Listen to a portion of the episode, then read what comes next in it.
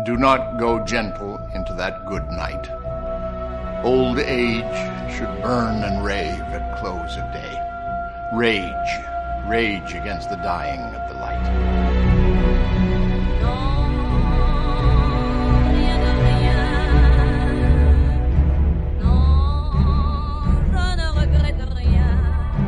So where are you? You're in some motel room. You just you just wake up and you're in in a motel room. Are you watching closely?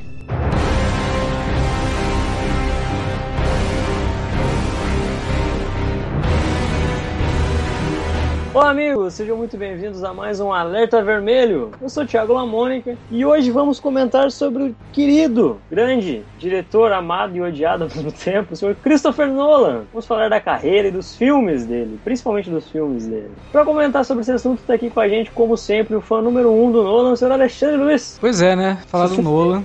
É, o diretor, quando, quando ele faz muito sucesso, é inevitável, né? Sempre vai dividir opiniões, mas vamos, vamos tentar discutir a carreira do cara. Também aqui com a gente, como sempre, o senhor Davi Garcia. Pois é, vamos falar desse cara aí que é polêmico, né? Eu gosto muito, mas é polêmico porque tem muita gente que acha que ele é super valorizado. Eu acho que ele é subvalorizado hoje na atualidade. O cara que realmente sobressai merece um podcast exclusivo para falar da obra dele. Exatamente. E aqui hoje com a gente para comentar sobre o senhor Christopher tá o senhor Luan Cardoso. Eu mesmo, e só uma coisa a dizer: IMAX. É, eu acho que o IMAX deve dar uma grana gigante pra ele, cara. E ele tá dando uma grana gigante pro IMAX também. Exatamente né? por isso, né, É, cara? Eu acho, que o uma IMAX troca. devia, eu acho que o IMAX devia patrocinar esse podcast. cara. Mas vamos lá, meus amigos, comentar sobre o senhor Christopher Nolan.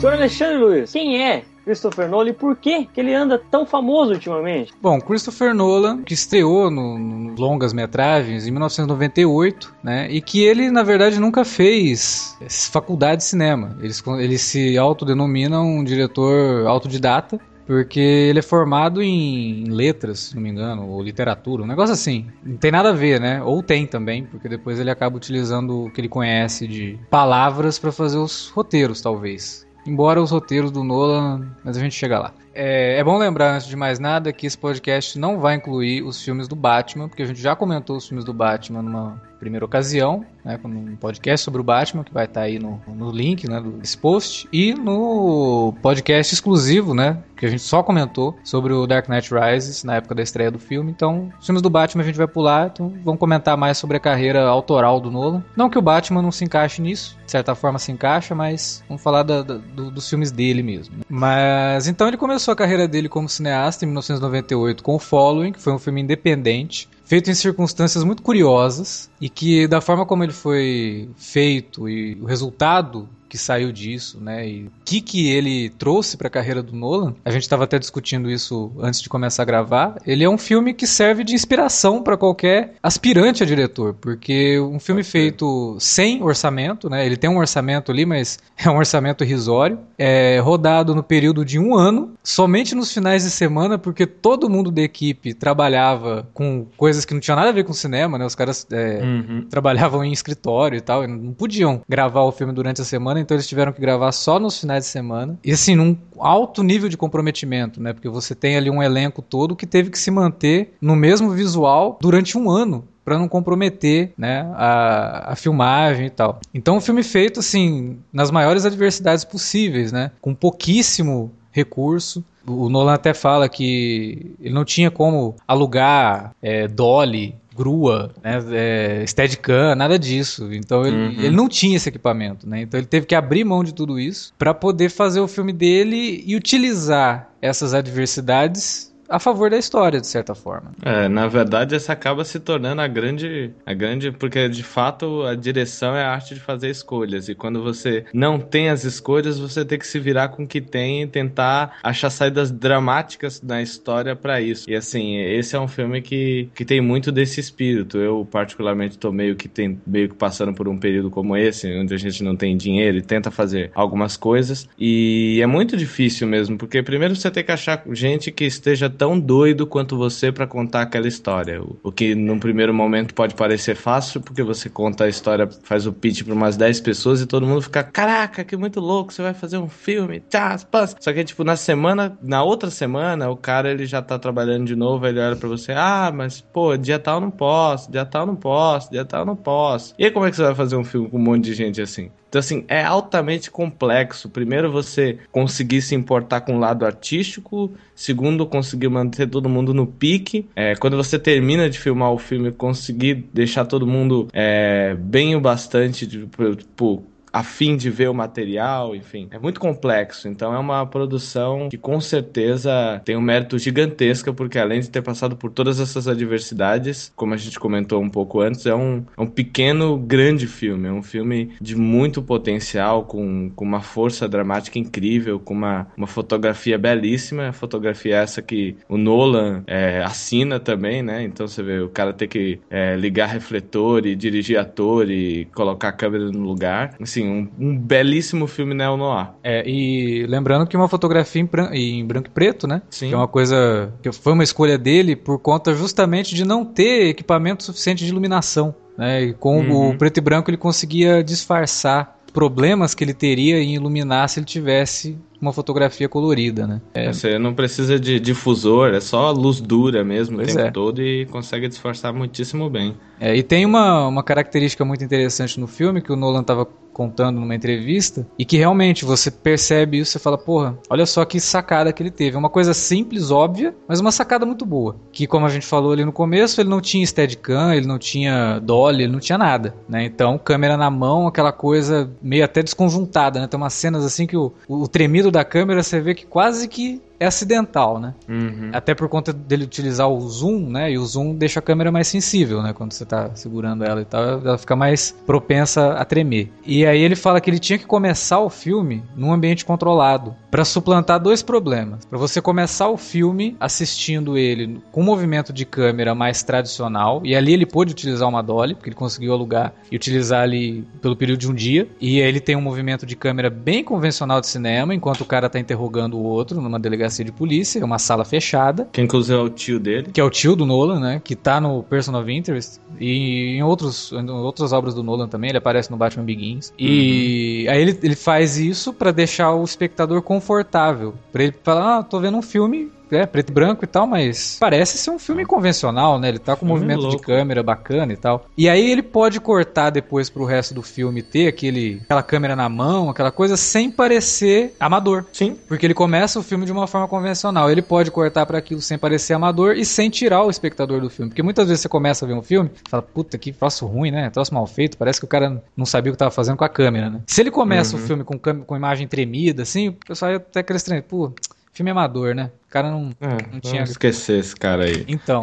e aí ele começa com uma cena convencional. Feijão com arroz total ali. Fecha no cara, a cena aberta ele tem um movimentozinho bem, bem tradicional. E a outra coisa também que ele pôde tirar desse ambiente controlado é a captação de som, né? Que é o terror de todo mundo que, que vai Nossa, rodar um filme de forma independente, né? E... Até de quem tem grana, Até é de quem, terrível. É, não, de quem tem grana é assim, ó, esquece o som, depois a gente dubla tudo, né? Tudo dubla tudo. Ali ele não tinha como fazer isso. Então que, que Manda ele... pro cara da pós. É, conserta na pós, né? A famosa frase de conserta na pós. Aí ele não, ele nesse ambiente controlado, uma sala pequena, ele pôde gravar o, o áudio ali para ter qualidade, você vê que a qualidade do áudio no interrogatório é bem grave, né? Um negócio que intimista até. E aí depois no resto no filme você escuta carro passando, cachorro latindo, e beleza, né? Aquele, aquele áudio ali que Pô. filtro nenhum, né? O que eu acho legal do Following também é que é um filme que claramente mostra o diretor que está experimentando né? Ele está o tempo todo ali experimentando uma, uma linguagem, está explorando uma linguagem e ao mesmo tempo ele é, é ousado no sentido de, de realmente fora o, o, tom todo noir, neo-noir dele, ele, ele faz uma tentativa ainda que tímida de jogar a luz sobre, sobre relações, né? que é o que o, o, o, mentor, né, que surge ali do, do protagonista da história, fala para ele, atire deles e mostra o que eles têm. Né? Uhum.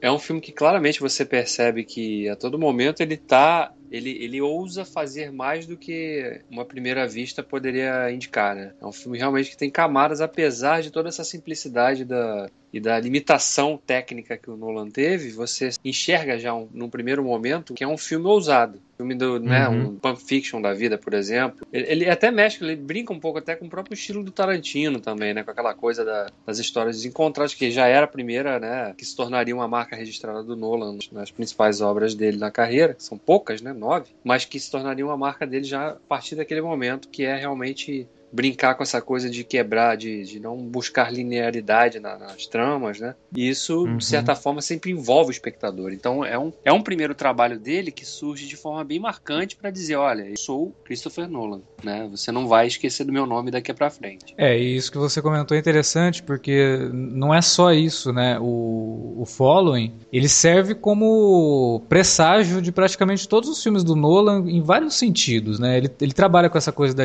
da não linearidade, mas tem outros elementos que o Nolan repete depois nos filmes dele, que é a utilização de totens, né? Você vê que essa coisa de tire deles para mostrar o, o que eles perderam e tal, são objetos pequenos, objetos banais, que depois a gente vê esse, esse negócio se repetindo no, no Amnésia, que esses objetos seriam as Polaroids. Ele se repete depois no Inception, com a, toda a ideia dos totens para identificar que se você tá no sonho ou não. Eh, e até no próprio Batman, né, que seria o no primeiro, no Batman Begins, o estetoscópio do pai dele, a- o colar de pérolas da mãe. Então, assim, ele, ele, ele trabalha muito com essa coisa do personagem obcecado e que em determinado momento ele se vê envolvido com alguns objetos, né? Isso é uma marca registrada dele. Outra marca do Nolan, que ele parece que carrega para a própria vida, porque ele é um dos poucos diretores, se não for o único, que todo, todas as entrevistas, todos os eventos que ele vai e dirigindo, ele tá sempre com aquela roupa, né? Tá sempre muito bem vestido, de terno, gravata, aquela coisa assim, quase um lord inglês, né?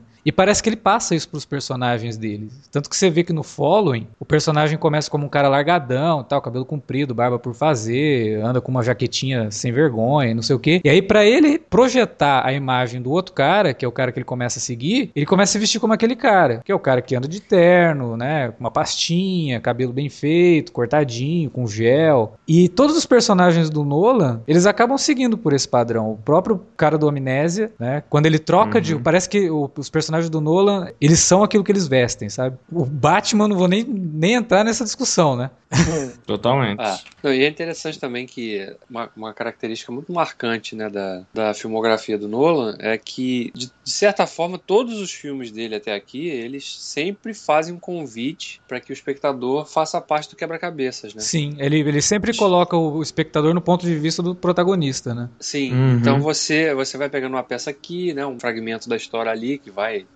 por não ser linear, te deixa o tempo todo, né, meio que caramba, que peça que encaixa com essa daqui, onde que ela entra, né, em que momento. Então isso isso é sempre uma, uma ferramenta acho que pra mim, pelo menos, que funciona muito bem, porque eu fico envolvido, não não vou dizer 100% do tempo, mas quase todo o tempo. Que é o que importa na maioria dos, né? Tem filme que você, com meia hora, você já tá desligado. Sim. É, E os filmes do Sim. Nolan, é difícil isso acontecer. Eu acho que essa é a maior característica técnica do Nolan, que é justamente isso, segurar o espectador. Eu acho que hoje são poucos os diretores que conseguem fazer filmes complexos, não, não vou negar, até o próprio Interestelar, que é um filme que eu, eu vejo problemas, mas, mas ele é um filme complexo, que ele se explica demais, e por isso ele se perde, mas ele continua sendo um filme complexo, e ele não te cansa, sabe? Não é um filme que você chega no momento e fala, puta, já deu isso aqui, né? Já, já saí do filme, já. Não, ele te prende do início ao fim com recursos de montagem, com outros elementos técnicos, né? Trilha sonora, que ele te envolve muito com isso, principalmente com a fotografia, que depois ele vai trabalhando melhor quando ele se une ali ao, Wally Pfister, que é um belo diretor de fotografia. Uhum. Mas é isso, né? A capacidade do Nolan de te segurar, de te envolver com as histórias que ele quer contar, mesmo que essas histórias não sigam o padrão que a gente está acostumado de filme linear, aquela coisa. Que é, que é uma coisa que eu sempre falo, né? Todo filme ele tem uma, uma linguagem própria. O bom diretor é aquele diretor que com cinco minutos de filme ele já te alfabetizou na linguagem daquele filme. E ele vai fazer você continuar assistindo, entendendo aos poucos o que está acontecendo, mas sem se perder. E o Nolan faz isso, né? No- em todos os filmes dele que tem é, elementos de montagem não convencionais, os cinco primeiros minutos do filme são essenciais. Você vai ser alfabetizado ali. Depois disso, Uhum. você vai acompanhando conforme o filme vai te mostrando e você não se perde, sabe? É muito difícil você se perder. Claro que você não se perde também por um tique do Nolan, que isso é meio irritante. É um problema de roteiro dele, que ele tende a explicar a mesma coisa várias vezes durante o filme, de meia e meia hora, É. sabe? Ele, ele para, o cara E- explica o negócio, aí beleza, entendi. Aí meia hora depois o cara vai e explica de novo. Aí, aham. Aí meia hora depois o Yeah. cara explica outra vez. Parece que, ó, deixa eu lembrar o espectador disso aqui, senão ele vai que ele esquece, né? Mas é, e é engraçado até notar, porque se você pegar essa característica, ela vai se tornando mais constante à medida que a filmografia dele evolui. É. Porque deveria ser o contrário, Pois né? é, À medida que as exatamente. pessoas conhecem mais o estilo dele, ele explicar menos. Mas eu não sei se é nenhuma característica dele mesmo, ele, ele decide isso, ou se depois que ele apresenta um esboço do roteiro e tal, né, para os estúdios, para Warner, né, porque é a grande parceira dele, e os caras falam, olha, é muito legal essa tua história, mas acho que o povo vai se perder. A gente precisa encaixar aqui umas explicaçõezinhas aqui. Eu não sei, né? Não dá pra dizer É, se é é, é uma, uma iniciativa dele, É. se ele sofre algum tipo de. Pa- Parece, parece ser um pouco dele, porque você vê, a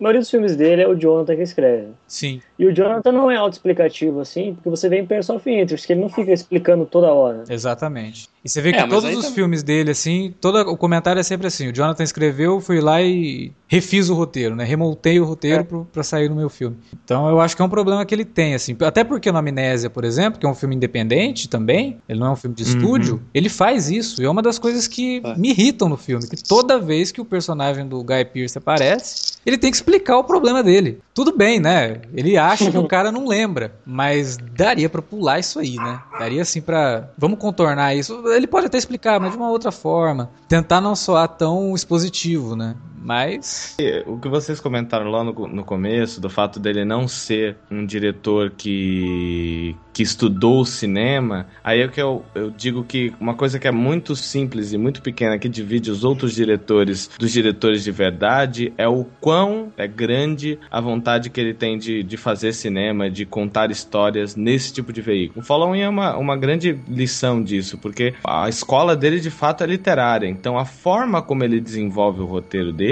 é muito clara cinematogra- cinematograficamente, mas ela é muito clara a narrativa. Então, esse tipo de coisa de explicar diversas vezes é uma construção que você às vezes encontra em livros. Sim. Que você encon- encontra em, em construções é, narrativas desse tipo, para esse tipo de público. E, e no caso do Following também mostra muito dessa, dessa escola dele, é, não no caso de, de quem foi estudar cinema, mas de quem assistiu muito cinema.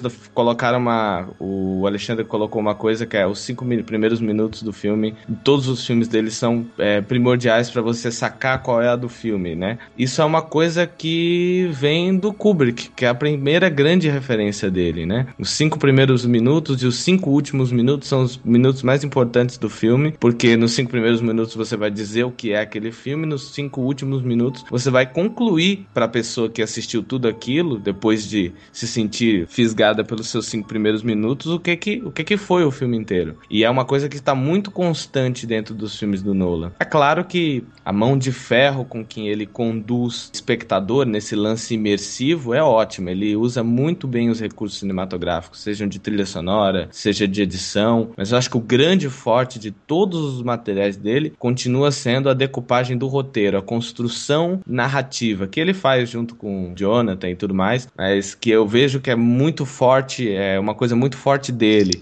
é um, é um ponto forte dele.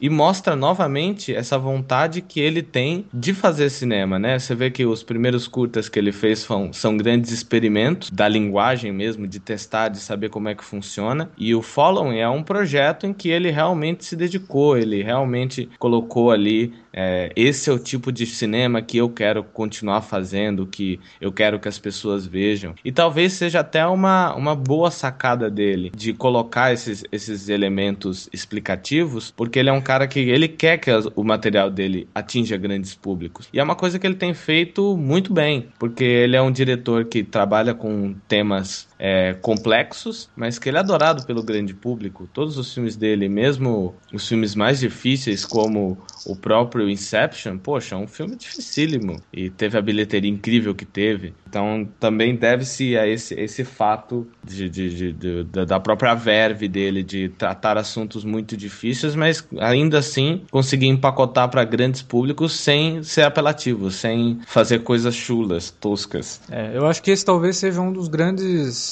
é, legados do Nolan, né? Pro, pro público Uhum. futuro, assim. Porque são filmes que realmente eles, eles flertam, né? Com cinema pipoca, né? cinema para massa, ao Uhum. mesmo tempo que se comportam como filmes cabeça, entre aspas. Eu odeio essa, essa, essa expressão, alcunha, né? né? Filme cabeça. Mas ele se comporta como isso, né? Como, como filmes artísticos. Eles não, eles não se. Eles não têm medo de soar artístico pro grande público. Porque ele não E toma não o público como medo- burro, né? Sim, e não tem medo de soar comercial também. Exato. O primeiro filme dele se trata de um filme neo-noir, uma trama de suspense e tudo mais, que de certa forma é mais fácil de fisgar o público. Sim. E por que não, né? Por que não? No caso dele, ainda como inglês, esse tipo de filme, de certa forma, meio mal vista pelas ondas de cinema daquele momento, independente, que estavam fazendo coisas mais cabeças ainda. E ele não viu o problema de fazer algo que talvez soasse como americano, ou soasse como uma, uma, uma refilmagem ou uma picotagem de vários outros filmes. Ele, ele não viu o problema de defender o tipo de filme que ele gosta de fazer e do tipo de filme que ele gosta de defender. Acho que isso é muito claro nos filmes dele. Eu acho que ele, em cada filme, ele gosta de, de, de, de tratar de um assunto específico. Então, no Follow, ele, ele trata dessa coisa da, da fragilidade e da obsessão, né? O personagem principal ele é extremamente frágil. Ele, ele é de uma fragilidade tão grande que ele, ele se vê eh, ser conduzido pelo outro cara que lida ali com ele como se manipulasse um boneco. E essa obsessão dele, por esse, essa coisa que você falou dele, dele ser tão ob- obcecado pelo cara que ele leva ele no apartamento dele só pra ver o que, que o cara vai falar dele pra ele saber, entendeu? Tipo, o que, que esse cara acha de mim e tal. Ele se veste como cara. E aí acaba até servindo ainda mais pros propósitos do, do, do Cobb, né? Sim. Que no fim é o que ele quer.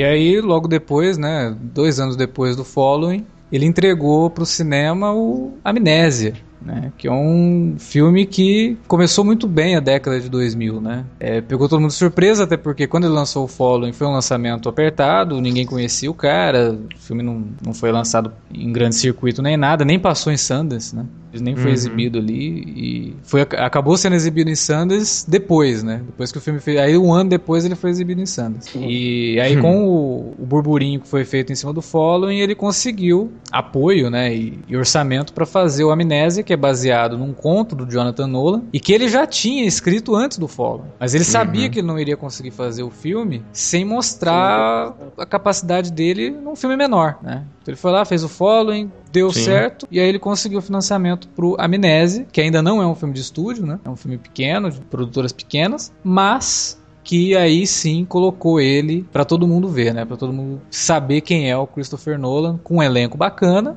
dois atores que tinham acabado de fazer o Matrix, né?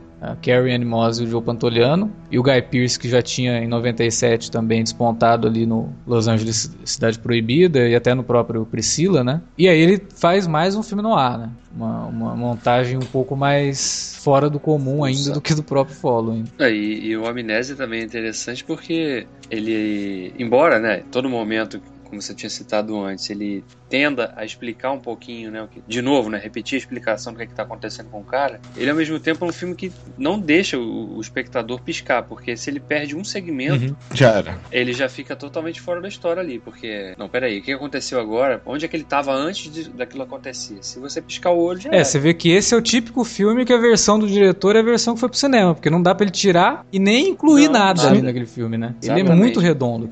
E tem que ser, né? Porque assim, nos Estados Unidos, enfim, lá fora, além daquela velha coisa de você é tão bom quanto o último filme que você fez, você também tem que ter um roteiro impecável pra conseguir animar muita gente. Então, assim. Foi um desafio imenso vender esse material, porque além de ser um roteiro que, é, quando você filma o material, você pode até fazer um, um ótimo trabalho, mas às vezes o seu roteiro é um lixo. Você, você sabe que você vai conseguir fazer um negócio legal quando tiver a imagem, mas às vezes o seu roteiro é muito fraco. E nesse caso, o roteiro tinha que ser muito do caralho. E com certeza foi um roteiro que quando ele entregou pras pessoas, todo mundo ficou é, ensandecido querendo fazer o filme. E assim, é um, é um roteiro incrível, assim, uma sacada genial, uma série de acontecimentos colocado de forma impecável ali, porque é aquela coisa, novamente, ele, ele prioriza muito essa imersão do, do, do, do espectador no filme. E você termina de ver o filme meio que, tipo, quase com perda de memória recente. Porque até a confusão que ele faz entre, os, entre as coisas faz com que você esqueça alguns elementos anteriores do filme para se colocar de fato ali como o personagem, entendeu? Então, assim, é uma confusão mental é, muito doida e criar esse tipo de confusão no espectador sem que ele se perca da história e sem que ele saia do, do, do personagem, porque se você faz essa confusão, o cara pode lembrar que ele tem o carro dele tá no estacionamento e ele vai pagar X, que a mulher dele falou que não é para ele chegar tarde, que senão ela vai brigar com ele. Então,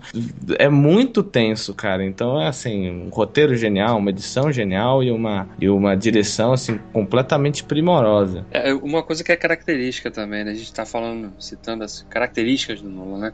A montagem né, é sempre muito cuidadosa, né? Porque é um filme que depende inteiramente da montagem. Porque uhum. se, a, uhum. se, a, montagem derrapar em algum momento, você deixa alguma aresta para trás e fala, pô, não, peraí, mas não faz sentido. E nesse filme não, porque é interessante até porque a gente não. Além de saber que o protagonista sofre daquele problema, a gente, a gente começa aos poucos a descobrir que a gente não pode confiar nos, nos outros personagens também, porque é. eles nunca são exatamente o que eles parecem ser no primeiro momento. Sempre, sempre se transformam em outra coisa. E uma cena que é bem característica para explorar isso é aquela que a Carrie Ann Moss tem uma discussão com ele dentro da casa. Uhum. Ela briga, né? E depois a cena seguinte a gente vê ela simplesmente indo pro carro, ficando lá um pouquinho, né? Porque ela sabe que o cara vai esquecer e depois voltando para casa. Então você vê o tipo de pessoa que ela é. Aquela cena é muito né? foda. Aquilo é muito bem dirigido Sim. e muito. É, o, o, que eu Nossa. acho bacana no Amnésia é que ele é um filme que mostra como o Nolan também é um bom diretor de atores. Porque Totalmente. o filme todo é carregado em cima da interpretação do Guy Pearce. Mas a Carrie Moss, quando ela entra no filme, você até fala assim, ah, legal, né? Ela tá ajudando ele e tal. E aí, como vai sendo contado de trás para frente, você vai, tipo, como assim? Né? Aí acontece é. um negócio ali, ela tá espancada, você fala, porra, né, o cara foi lá atrás do cara que bateu nela. Aí de repente volta na cena anterior, você fala, cara, que filha da puta. Totalmente. Também uma atuação foda do, do Guy, porque assim, como é que é você estar com um olhar de fúria e meio segundo depois você sair desse personagem sem sair dele, mas estando em outro estado emocional? É de um desafio imenso pro próprio ator e, e, pro, e claro, pro diretor conseguir captar isso de forma correta. Então, assim, tem uma entrega de todo mundo, assim, tão grande nesse filme. Outra, outro caso de trabalho primoroso, né? Conseguir deixar todo mundo tão dentro do, do, do projeto. É, você, vê que, você vê que um filme é bom quanto mais o tempo passa, mais repetidos os argumentos dele se torna dentro de outras obras. Uhum. E no começo de, de Arrow mesmo, era muito comparado com Batman do Nolan. E tipo, nessa temporada, três temporadas depois, ainda era o bebe no Nolan. Porque ele usou dentro do, do, personagem do Roy o argumento de memória usado com o personagem do Guy Pearce, cara. Que é aquele negócio da tua memória. Te enganar, né? Trocar fatos, é. tá ligado? Trocar fatos. Você vê uma cena e a tua memória pular pra outra parte você completar aquela cena de um jeito e na verdade aconteceu outra coisa. É verdade, cara. É... Arrow, assim, é nítido, né? A, a inspiração no Nolan, né? Mas é verdade mesmo, bem observado esse negócio que teve na, na, terceira temporada, que foi um episódio dedicado a isso, né? Do Roy achar que estava vendo uma coisa e quando no fim era uma memória dele da segunda temporada que ele estava interpretando de forma diferente, né? E, e, você vê que o filme todo, o personagem depois lá no final, você descobre que o Guy Pearce ele já até matou o cara que, que estuprou a mulher dele. É. Mas a memória dele não deixa, né? Ele, o Joe Pantoliano fala pra ele, cara, você já matou o cara, mas você tá tão obcecado que, né, você não lembra e aí você acorda no dia seguinte querendo matar o cara de novo. Eu tive que ficar aí te dando pista falsa todo esse tempo que eu tô com dó de você. É, é foda, cara, porque o personagem do Joe Pantoliano, você vê que em determinado ponto, ele até se importa com o personagem do Guy uhum. Pearce. Mas no fim, ele só quer pegar o dinheiro que tá no carro, sabe? Ele fica o filme todo tentando pegar o carro do cara, né? E. É, não, tipo, ele é. Cara, né? Ele usava ele de, de, cão de caça, né? Sim, mas naquele momento ali, ele só quer pegar o dinheiro que tá no carro. Que ele sabe que tem o dinheiro lá no, no, no, no porta-mala. E aí o Joe Pantoliano falou pro Nolan. Ele falou, mas peraí. Ele sabe que o dinheiro tá no porta-mala. Ele poderia muito bem ir lá no apartamento, abrir o porta-mala ou roubar o carro do cara, né? Aí o Nolan, se você parar pra pensar, ele realmente poderia fazer isso. Né? Aí o Nolan disse que falou pra ele, não, mas ele gosta demais do Leonard, do Leonard pra enganar ele desse jeito.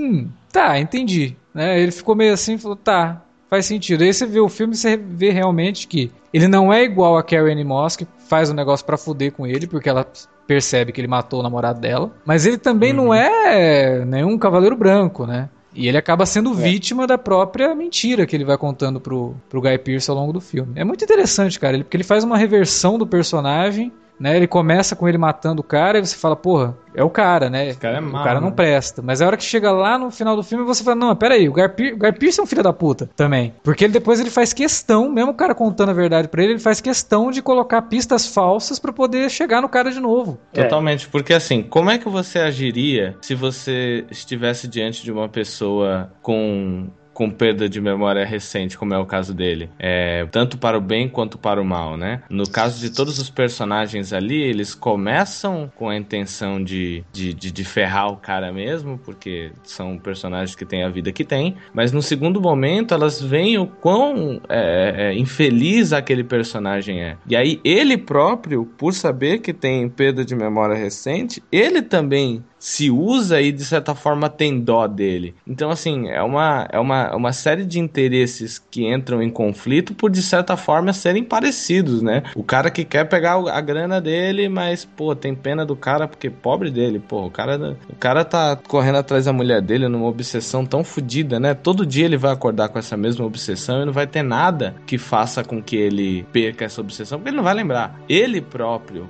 ele mata a sede de vingança dele, né? Ele pode tem até aquele lance da foto dele, o quão feliz ele está. Só que ele sabe que no outro dia ele vai acordar e vai acordar com a mesma obsessão e ele vai achar que de fato ele não supriu aquilo. Então ele sente a necessidade de mentir pro outro ele para no outro dia ele ter o que caçar e, e ter uma vida no outro momento. Então assim, é uma é, é uma coisa muito doida quando você pensa para quando você para pra pensar, e aí por isso que é tão foda o filme, você entra numa paranoia gigantesca assim, porque é uma coisa muito doida, né? A situação do personagem, isso que faz o filme tão rico, né? A situação dos personagens ser tão grande, tão tão fodida que daria tipo, sei lá, 30 filmes, sabe? É uma coisa muito doida. É, e essa, essa falta de, de caráter, né, dos personagens mesmo, que torna eles interessantes, que é uma característica do Noir, né? Noir não tem, nenhum filme Uhum. Noir tem o Cavaleiro Branco, todos eles são mau caráter, né? E ele É. se caracteriza muito bem por isso, assim. Eu, eu gosto muito da Amnésia. Foi, acho que foi o primeiro filme do Nolan, todo mundo aqui viu, né? Ou não, vocês já tinham visto algum outro antes? Não, eu vi primeiro Insônia, que na minha opinião é a obra-prima dele. Ah, olha só. Sônia? Insônia, Insônia, é. Sério? Insônia é do caralho, velho. Puta que pariu, meu irmão. Porra, não Puta gosto pariu, Vamos falar do. Insônia daqui a pouquinho,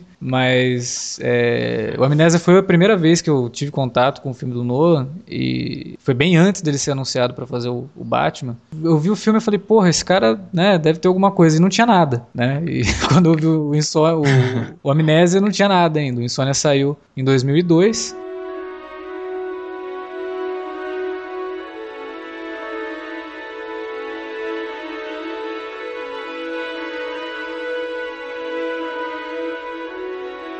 E aí eu pude conferir um outro trabalho dele que eu, quando assisti o Insônia, eu tive essa mesma impressão do Luan. Esse filme é do caralho, é muito bom. Eu adorei o Insônia, adorei pela interpretação do Robin Williams, que foi uma coisa que me surpreendeu, nunca tinha visto, né? Grata O Robin Williams naquela grata situação de, de assassino frio, né?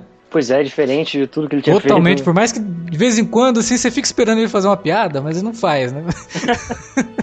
É o mesmo. Isso é. Tem umas horas que ele olha e você fala, ele vai fazer uma piada. Não, ele não fez. Mas ele tá muito sério no filme, ele leva aquilo, aquilo muito. Tanto que logo depois ele fez outros filmes de suspense, e até melhores, né? Interpretações em filmes de suspense do que no próprio Insônia. Mas. Depois que eu vi o filme original, aí eu falei, putz, o Nolan deu uma derrapada no, na refilmagem. Porque o. Ele, o Insônia é o primeiro filme de estúdio dele. E ele se comporta mesmo como um filme de estúdio. Porque no final ele tem que pegar o personagem que faz tudo errado e dar uma redenção pro cara e, e- e punir o cara, ao mesmo tempo que ele vai tentar redimir o cara, né? Que é uma característica típica de Hollywood. E é histórico isso. E aí, quando você pega o filme original, ele tem um final muito mais sombrio, muito mais filha da puta do personagem, sabe? E que eu acho mais interessante. O filme original é mais corajoso. É. Mas analisado de uma forma isolada, ainda acho Insônia um belo filme. É, eu, eu, eu gosto muito de analisar de forma isolada, porque eu acho que cada filme é um, é um é, são interpretações diferentes, aí, né? Totalmente. O, o filme norueguês, ele. Eu acho que o filme, assim como a política, ele, ele reflete a época em que ele foi gravado gravado, as influências do diretor, a influência da equipe, do casting, de tudo, tudo, tudo faz com que o filme seja diferente. E o Insônia, ele não só, ele, eu diria até que não é uma refilmagem, ele é quase como uma diferente visão da mesma história, né? Ele é quase como uma, uma repescagem quando você pega aquele cara que saiu de, de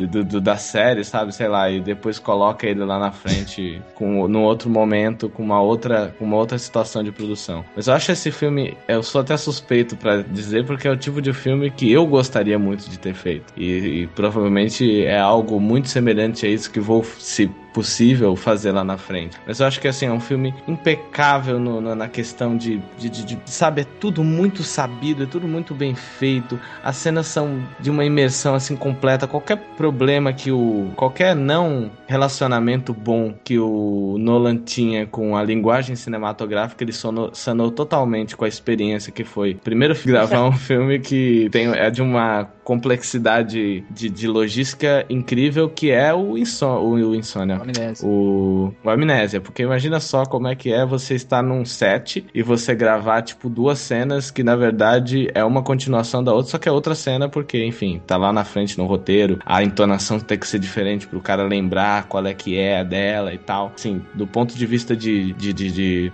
de produção, de estar no set, conseguir dar atenção para esses pequenos detalhes é uma coisa doida. Mas o, o Insônia, ele, ele tá muito apurado, assim, ele tá muito apurado. Todas as cenas são extremamente bem cuidadas e, e, considerando que é um filme onde tem uma, de certa forma, uma pressão ali, ele até teve muita sorte, porque todo mundo que o pessoal que chamou ele para fazer, inclusive produtores de certa forma famosos, né, o, o Steven Sonderberg, George Clooney, chamaram ele por, por terem curtido muitos outros trabalhos dele, ele conseguiu é, minar toda a equipe, até colocar pessoas da, da confiança dele. A mulher dele faz produção executiva, ele também tá no, no grupo de produtores. Ele trouxe o David Julian novamente para poder fazer a trilha sonora, o fotógrafo é dele, o editor é dele. Então, assim, ele conseguiu minar a história e deixar é, a história ser uma, um filme do Christopher Nolan. Muita gente poderia achar que por esse é o primeiro filme que ele vai fazer para uma grande indústria com dinheiro de pessoas que querem um retorno financeiro e tudo mais, ele poderia ceder à pressão e fazer um filme com a cara do, do, do, do dos diretores, mas é um filme que tem todos os, os, os, as qualificações de um filme do Christopher Nolan, assim, de roteiro, de,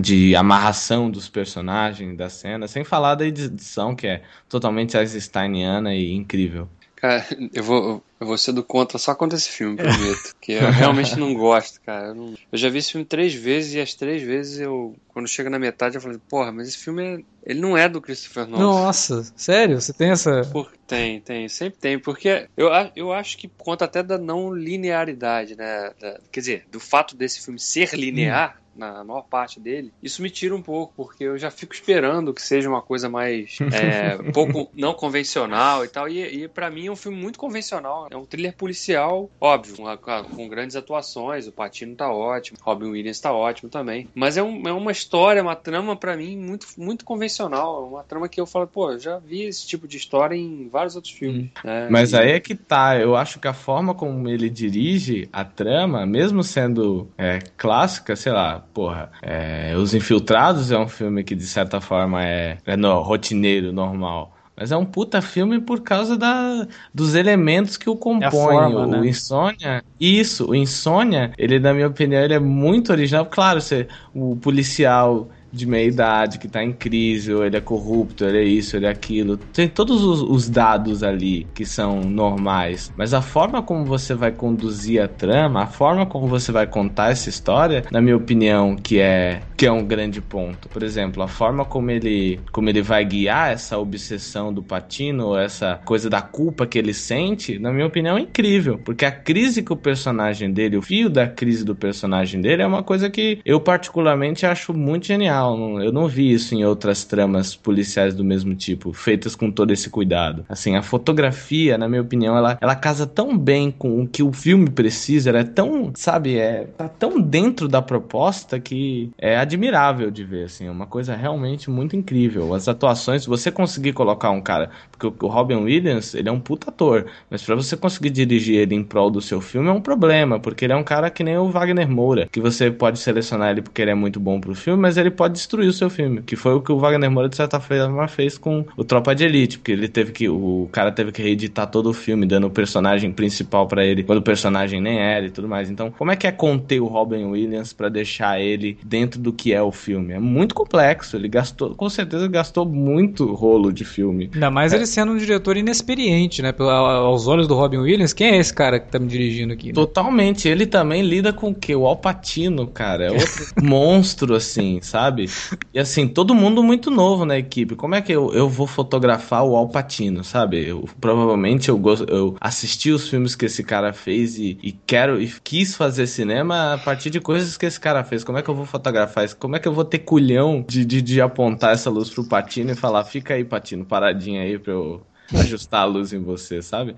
É de uma coragem incrível. E eu acho que isso é uma coisa muito interessante do Christopher Nolan. De, diferente de, de vários diretores, que é aquela coisa que o cara manda, ah, monta aí, e nem se atém às coisas técnicas. Christopher Nolan é um cara que você nunca vê ele sentado, sabe? Ele é um cara que está envolvido em 90% do, do filme. Ele, ele tá numa relação muito próxima com todos os técnicos. Isso que faz o filme dele ser muito bem dirigido. Isso, claro, vem dessa escola dele de não ter aprendido a escola de cinema, que, na minha opinião, emburrece e enrijece muito algum dom artístico que o cara pode ter, porque ele coloca uma série de hierarquias, né? não, porque o diretor ele não toca na câmera, isso é, é feito do operador de câmera, que não sei o que. É, vai falar isso com o Michael Mann pra você ver uma coisa.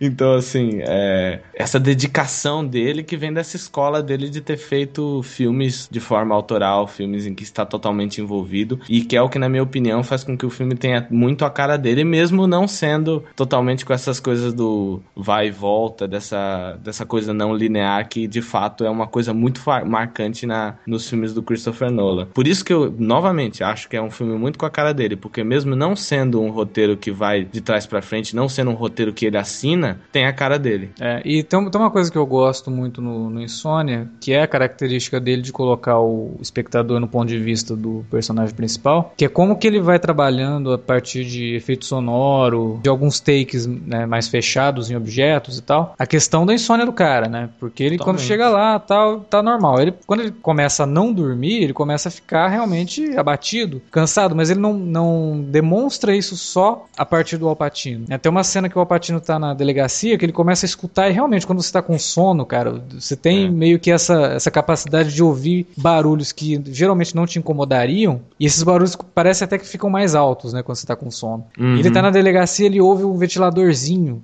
barulho de ventilador, assim, é. fazendo tal. Aí o cara é, pegando um negócio na, na, na, mesa, assim, fazendo barulho no, na, nas canetas, não sei o que, você fala, putz, olha que legal isso, né? Sacada boa do cara de realmente te colocar ali dentro da, da, da, da cabeça do Alpatino, né? Do que, que ele tá sentindo. Vamos, vamos sentir um pouco fisicamente o que, que o Alpatino tá sentindo por conta dessa insônia. Uhum. Isso é uma coisa que ele faz muito bem. É a característica que a gente já tinha falado, dele colocar no, em primeiro plano essas coisas, né? O Insônia é um filme que eu, eu gosto, mas eu, eu concordo um pouco com o Davi. É, em termos de trama, a trama dele é bem convencional, até por conta dessas escolhas que o roteiro faz, que não é um roteiro dele, né? Da Hilary Sites. São essas escolhas mais convencionais que o roteiro faz, que não tem no filme original, né? Que é abrandar um pouco mais a, a mal caratice do, do detetive, vivido pelo Alpatino, Uhum. Quando no original você vê que o cara realmente não presta, né? Tanto que ele até, quando no filme ali, a menina que meio que dá em cima dele quando ela tá no carro, que ele vai levar ela pro lixão, uhum. ela que meio que joga a saia assim e tal. E no filme original, ele.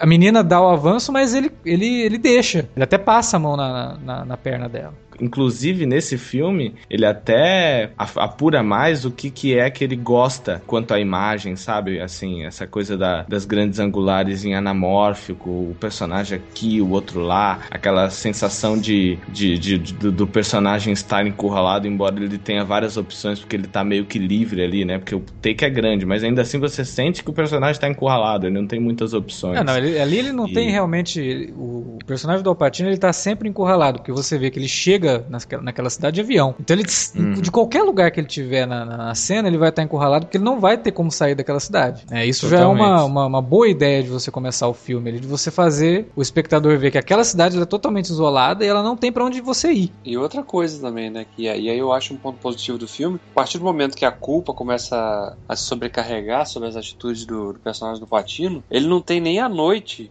para que, né, para ele, né, se esconder um pouco de tudo aquilo, né, e tal. Porque ele sai, né, tem um momento que ele sai andando pela madrugada e tá lá aquele sol batendo.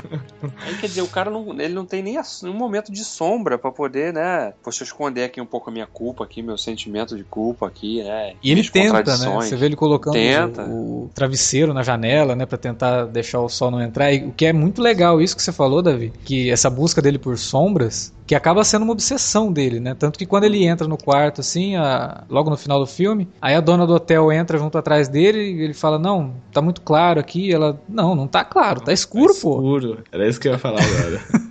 Genial, cara, genial. Pô, e aquela. Luz, né, nessa cena, né, cara? É, ela acende a luz. ela acende a luz no quarto, tipo, dá uma diferença gigante, cara. Fica muito mais claro. O cara fica doido. E, e, novamente, a sutileza de trabalhar bem, porque assim, como é que você vai trabalhar um tema tão tenso quanto esse com tanta luz, né? Uhum. O filme parece um filme de comédia, assim. Você acha que do nada vai aparecer o Adam Sandler. Tá tudo em. Tá tudo nem claro, praticamente né? tem, tem claro e tal. E como é que você consegue ainda assim colocar atenção nesse filme, sabe? É de uma direção, assim, na minha opinião, fodástica, assim, sem mais, cara. Mas eu acho assim que realmente a obra-prima do Nolan, ela veio veio depois desse filme. Não é o Batman, que, né, o filme que veio depois desse filme foi o Batman, mas tirando o Batman, é o filme dele assim que veio depois, que é o Grande Truque.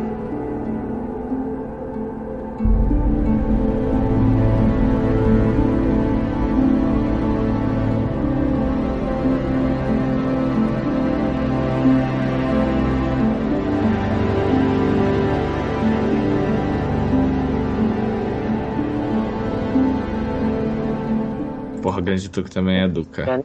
É, o Grande Truque eu gosto bastante também. Eu acho, assim, ele o melhor. Inclusive, esse filme aconteceu o contrário comigo, né? Eu vi o Insônia, achei um puta filme, depois quando eu vi a, versão original, eu falei, é, é um filme bom, mas não é tanto. O Grande Truque, eu devo confessar que quando eu assisti a primeira vez, ele me afastou um pouco com a revelação no final, assim, porque eu achava ele um filme que caminhava por um lado muito realista, que é uma coisa típica do Nolan, e aí do nada o filme vira ficção científica. e aquilo para mim, é. assim, foi um absurdo. Eu falei, mas não faz sentido, ele não te dá dica. Aí eu vi o filme de novo, eu falei, não, pô, a dica que o filme é ficção científica é a primeira cena. Quando ele mostra aquele monte de cartola. Chapéu. É. Você fala, é, por que, que são é... esses, esses chapéus estão fazendo aí? Aí lá na frente, quando ele coloca o chapéu na máquina, você fala, puta, é isso, né? Então, na verdade, ele te deu a dica do que ele é lá na primeira cena. Não, e esse filme ele tem dica o tempo todo, cara. Não, é, ele é muito. Ele trabalha muito fiquei... com rimas. Assim. É, pista, pista e recompensa, né? Sim. O tempo todo, desde o início, três atos do filme, você enxerga a pista e recompensa. É, em diálogos. E esse filme é o melhor filme, assim, em termos de diálogos. E eu acho que esse o Jonathan Nolan deve ter escrito mais. Entendeu? Porque você vê que os diálogos são muito inteligentes. E é. são uhum. diálogos que eles não soam expositivos. Eles, uhum. eles entram no momento que se você não sabe o que vai acontecer no filme, é um simples diálogo. Quando você revê o filme sabendo o que, que é, quando você vê o personagem falando aquilo, você fala, meu, olha a dica que ele Todo tá dando. sentido, é. Né? Quando ele é. fala lá no começo assim, ah, eu tenho um grande truque, o cara fala, ah, então conta aí. Não, mas meu grande truque é impossível, só eu consigo fazer. Né? E é por quê? É. Por conta dele ter o um irmão gêmeo. Aí depois lá o menininho com o passarinho, né, que o cara faz o truque, some o passarinho, o menininho começa a chorar, ele, pô, matou o irmão dele. Cadê o irmão dele? É, ah, ele... exatamente. Isso. E uma coisa que sempre me deixava, e aí é que tá, essas pistas dele são muito sutis, mas dependendo do espectador, você fica muito com a pulga atrás da orelha. Tinha momentos que toda vez que ele falava aquele negócio, ah, eu te amo, aí ela falava, é, hoje sim. É, hoje não. Hoje, hoje não. Sim, é. Aí eu falava assim, aí eu parava o filme e falei, caralho, velho, como assim? Nossa, isso tá muito esquisito. E, e a atuação do, do, do Bailey, que na minha opinião aqui tá do caralho também. Aí você fala assim, gente, que genial, assim. Mais uma vez, é, com certeza os diálogos têm muito a cara do, do Jonathan, mas a estrutura é totalmente ah, sim, é, Christopher Nolan. Aí, mais uma vez, essa escola literária dele. Se você lesse isso como um livro, ele também soaria extremamente genial. Porque o, a grande sacada desse filme aqui é o roteiro. O roteiro é literalmente também outro roteiro, assim, praticamente sem furos. Ele é muito impecável. Mas é por um. Eu acho que esse talvez seja o filme mais de público restrito que o Nolan já fez. Porque esse é o tipo de filme que tem muita gente gente que não curte ele, porque se você piscar o olho, você já não entende muita coisa e aí você, aí você pode ficar frustrado, porque o lance do chapéu, embora ele mostre no começo, mostre no final e as, narra e as narrações do, do Michael Caine sejam geniais, se você perdeu alguma informação, você vai terminar o filme e vai falar What the fuck, man? E aí você vai falar, ah, vai se fuder esse diretor, já vai desligar a televisão, vai ficar sem olhar para o Christian Bale durante um ano, falar, ah, vai se fuder, esse filme é uma merda, não sei o quê. Então eu acho que talvez ele, ele ou, é um filme de, de excessos. Ou você gosta muito desse filme, ou você não gosta dele. É, Eu acho, sabe o que eu acho bacana também do Grande Truque? É que, de certa forma, ele, ele acaba simbolizando a própria arte né, de, do, do cinema, que é enganar o espectador. Né? Sim. De, né, no- o papel do mágico ali é enganar a sua plateia, né? Para que ela acredite que aquilo ali é uma mágica, quando na verdade é um truque. Né? E, e- e esse filme simboliza isso, né? Uhum. Ele fala sobre o próprio cinema, né? O próprio, o próprio trabalho do ator também, que é esse de fazer com que a gente acredite que aquele personagem é uma pessoa de verdade, que existe, né? Então, também tem essas camadas nesse filme. E a característica é um- do público, né, de tanto assistir um show de mágica quanto ir pra assistir um filme, né, de querer ser enganado, né?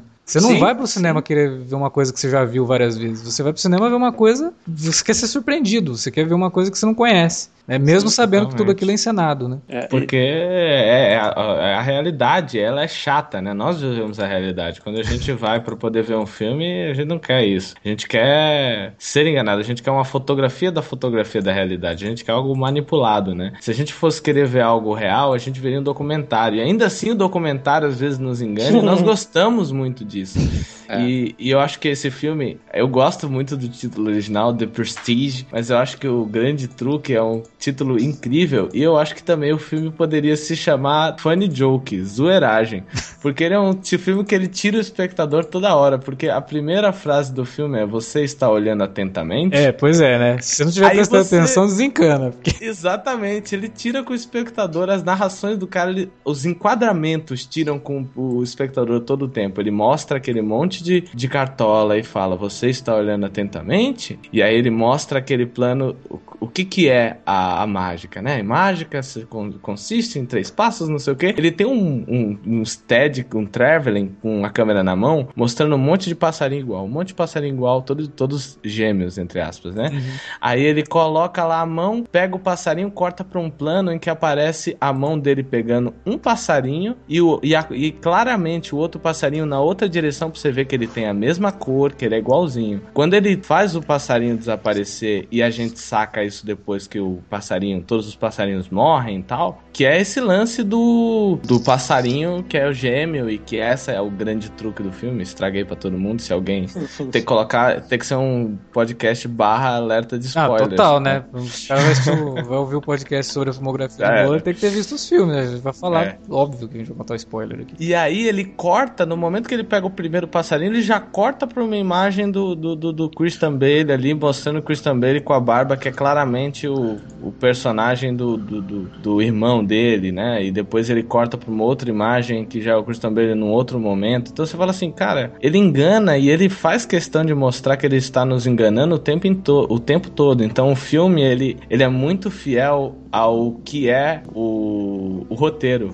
É, é, é muito, é muito doido isso. E, e essa coisa que a gente tava falando de da gente querer, né, ser enganado, ela, de novo, é uma tecla que ele bate no final, né? O final, embora seja expositivo, pra mim eu considero bem expositivo o final. Que ele precisa contar, né? Tudo. É, ele meio que faz um resumão, né, do que, que, a gente viu ali naquela história. Mas ele, ao mesmo tempo, também é um, é um final que faz alusão interessante, porque ele, e ele fala isso de forma bem, bem explícita mesmo, sobre o fato da gente não querer olhar pra verdade. A gente re- realmente querer acreditar que alguém seria capaz de fazer aquele tipo de coisa, né, de se teletransportar, né, para um lado e tal, aparecer ali, que é realmente essa experiência que a gente tenta ter quando vai vai para o cinema, né, de se desligar da realidade, de não querer olhar a verdade, a gente quer ver um mundo de fantasia, um mundo que a gente se envolva totalmente, se entregue ali por pelo menos duas horas ali e saia realmente acreditando que aquela história é né, verídica, né, que sei lá, alguém pode voar, alguém pode, né, existe um homem de aço, um, um cara que é um cavaleiro, justiceiro, solitário, etc. Então é esse filme simboliza tudo isso, né? E é um filme que tem uma, uma carpintaria assim tão bem cuidada, né? A trama que é tão quebrada, né? Desde o início, né? ela se quebra todo a todo momento e vai de novo com aquela coisa que eu até Uhum. falei antes, que é o são os quebra, é o quebra-cabeça, né?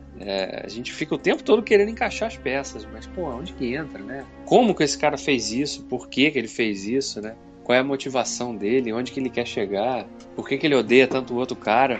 Né? Por que, que tem essa rixa? E, e a gente fica o tempo todo fazendo pergunta. E, e isso é uma coisa que é fundamental para que você se envolva. Porque se você não fica fazendo perguntas, se você tá ali só, né, como algumas pessoas gostam de dizer, desligado, com o cérebro desligado, você chega no final do filme e fala, ah, tá, ok, é isso aí. É. Né? Mas não, se você o tempo todo tá fazendo pergunta, tá envolvido, você chega no final, caraca, né? Como que esse cara fez isso, né? Como pensou, fez essa amarração toda, né? Então isso, isso é, esse é um dos grandes méritos pra mim desse filme e que de certa forma também simboliza a filmografia toda dele, Eu acho- ou quase toda. É, eu acho que o grande truque é o filme de personagens que o Nolan fez, assim, voltado para os personagens, é o filme mais complexo, que ele tem os personagens mais complexos. Porque é uma Uhum. batalha, né, que você vê ali de dois mágicos, que um tentando destruir o outro, e no fim eles, eles mesmos se destroem, né? A Sim. obsessão acaba destruindo eles mesmos, assim, a não ser o personagem do Christian Bale, né, que aí ele, ele faz dois personagens, que aí no final fica aquela, mas e aí, ele é o pai da menina?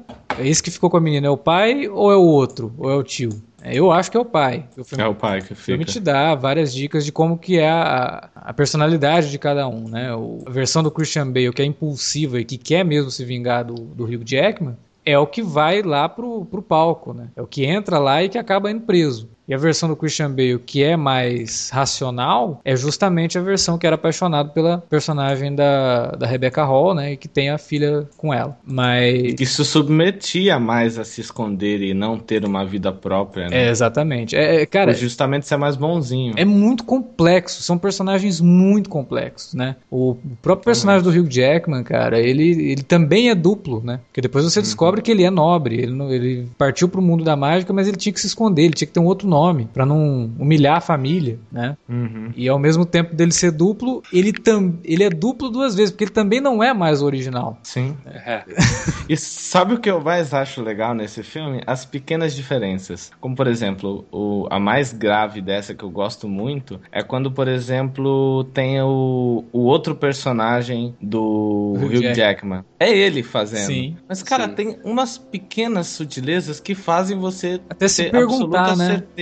Será que é, É. o Hugh Jackman mesmo? Será que é outro cara, tipo, imitando? Exatamente, esse filme é tão cheio das pequenas diferenças, a pequena diferença que tem toda vez que aparece aquele outro cara, a pequena diferença que tem, o pequeno diálogo que ele sempre fala pra mulher e faz você ficar se pensando, a pequena diferença que é a trilha entrar num momento e não em outro que faz com que você possa saber mais sobre o personagem não. Então acho que assim, é um filme muito cheio de pequenos detalhes que é até doido de você ver. Assim, você, você começa. Eu gosto muito de ver e rever esse. Toda vez que eu assisto ele, eu fico voltando, indo e voltando várias vezes pra poder ver essas pequenas sutilezas e, e me, me dar o direito de ficar impressionado, porque realmente ele é, é um trabalho muito minucioso, muito minucioso. É, você vê que você vê que o filme é bem feito por conta disso, né? Porque é um filme que ele depende do segredo que ele vai te contar no final, mas mesmo que você já conheça esse segredo, você continua se envolvendo com a história justamente por conta dos personagens e você acaba descobrindo outras coisas que talvez na outra vez você não percebeu. Uhum. Então essas dicas que ele dá ao longo do filme, elas vão ficando cada vez mais claras cada vez que você revê o filme. É, é realmente, cara, eu, para mim esse é o filme mais rico do Nolan em tudo, em tematicamente, como estudo de personagem, ele cria dois personagens fantásticos. Uhum. E pra colocar assim no nível de obra-prima, eu acho o grande truque o melhor de todos, assim, porque é realmente quando você vê que o cara atingiu um nível de maturidade muito grande, tanto no É. texto quanto na condução do filme. E é realmente Era isso, era isso que eu ia falar agora. Embora o Insônia seja o meu filme favorito, com certeza esse é o filme mais maduro do Nolan. É com certeza o filme mais bem feito em todos os aspectos. Inclusive, na minha opinião, é o único roteiro que dele assim que não tem nenhum furo. Se você é, pegar esse roteiro dele e, e descosturar ele inteiro, você não vai encontrar furos. Que, embora muita gente ache que o próprio Memento não tem furos, tem vários, a gente até comentou um aqui que é aquele negócio do cara, ah, mas ele tem o dinheiro, e por que, que ele não vai lá e rouba o, o carro do cara? Que é uma coisa muito sensata e, e que com certeza é, um, é um, um, pequeno furo, né? A gente pode até tentar entrar, encontrar algumas justificativas. Ah, não, o cara tinha dó dele. Não, é, é, eu tenho um furo aí. É tipo assim, Esse porque não, se ele entrar né? lá e pegar o dinheiro, não tem o filme, né? É, aquela coisa que não pode acontecer. Se ela acontecer, o filme acaba. Então. Justamente. Já esse não. Você olha assim, você fala, caraca. E novamente, o, o, o, na minha opinião, o traço mais fechadinho de toda a filmografia do Nolan é esse negócio do filme que fala sobre uma coisa. É, o Following fala sobre a. Essa, como eu disse, sobre a vulnerabilidade das pessoas, sobre a obsessão. Memento fala sobre essa alta obsessão e sobre essa, essa coisa da, da vulnerabilidade da pessoa por conta de, uma, de um problema que ela tem, né? Esse problema pode levar ela totalmente para baixo. Insônia, nesse caso, é, é o que, que é a consciência de, um, de uma pessoa, embora muita gente, ah, mas eu posso fazer isso e dormir. Porque você não fez de fato, né? O, o que, que vai ser da sua vida se você tivesse feito isso ao invés daquilo? Você pode. A sua vida pode acabar totalmente, né? E no caso do, do Prestige, é um filme sobre a obsessão, sobre o, o quão você. até onde você pode ir pelas suas escolhas e o que isso pode te, te, te, te devolver, né? Porque eu acho que é um, um filme onde todo mundo se dá mal todo mundo se dá muito mal e se dá muito mal por causa dessa vaidade, né? O, o, personagem do, do Jackman, ele aceita matar ele diversas vezes pelo simples fato de ele querer ser aplaudido, né? O quanto ele sofre por estar lá embaixo e aquele bêbado levar os aplausos no lugar Pô, dele, né? é maravilhosa. É, ele, ele se dá sendo aplaudido lá é. e é genial. Então, assim, ele, ele aceita ter muito medo em entrar naquela máquina sem saber se o que vai morrer é ele e se o que vai nascer vai ser a consciência dele, porque é uma coisa muito doida, né? E se, se der algo errado e eu morrer aqui, né? Como é que é eu morrer? Eu, como é que é essa dor, né? Que eu vou estar sentindo? Como é que é olhar para mim morto? Ele passa por isso pelo simples, simples fato de querer ser aplaudido daquele jeito, de querer ser uma lenda. Já o outro tem aquela obsessão doentia de chegar a sacrificar sua própria vida, de não ter um próprio nome, de não ter uma identidade, de não ter uma vida normal, de não ter uma, ter uma vida fragmentada para poder ser um grande mágico, para poder ser uma pessoa que vai levar aplausos e tudo mais. Então é um filme que fala da, dessa obsessão, dessa até onde vai o ser humano de forma ao extremo, né?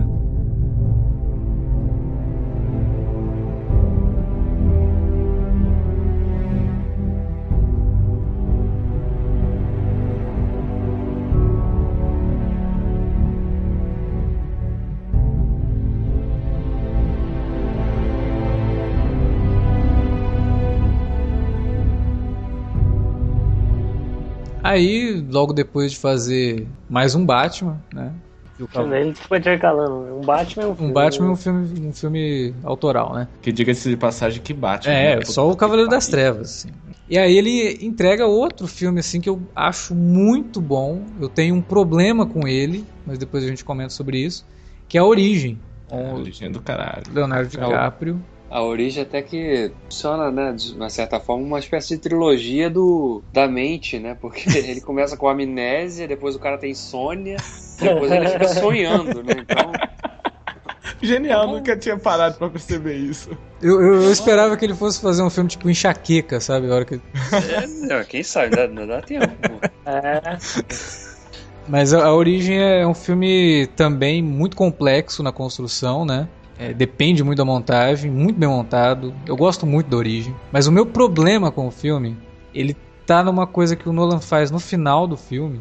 E que acabou virando assim uma coisa gigantesca. E parece que ele realmente queria isso. Ele queria que as pessoas falassem da cena final, sendo que o filme todo dele já dava motivo para você discutir. É, isso Sim. me irrita muito. Toda vez que eu tô tomando cerveja e falando de cinema, e eu faço isso muito, toda vez que a gente começa a falar, por algum motivo, cai no Nolan, aí todo mundo, é a porra do negocinho que roda, é, caiu, caiu, caiu. Não interessa que aquilo que você quer.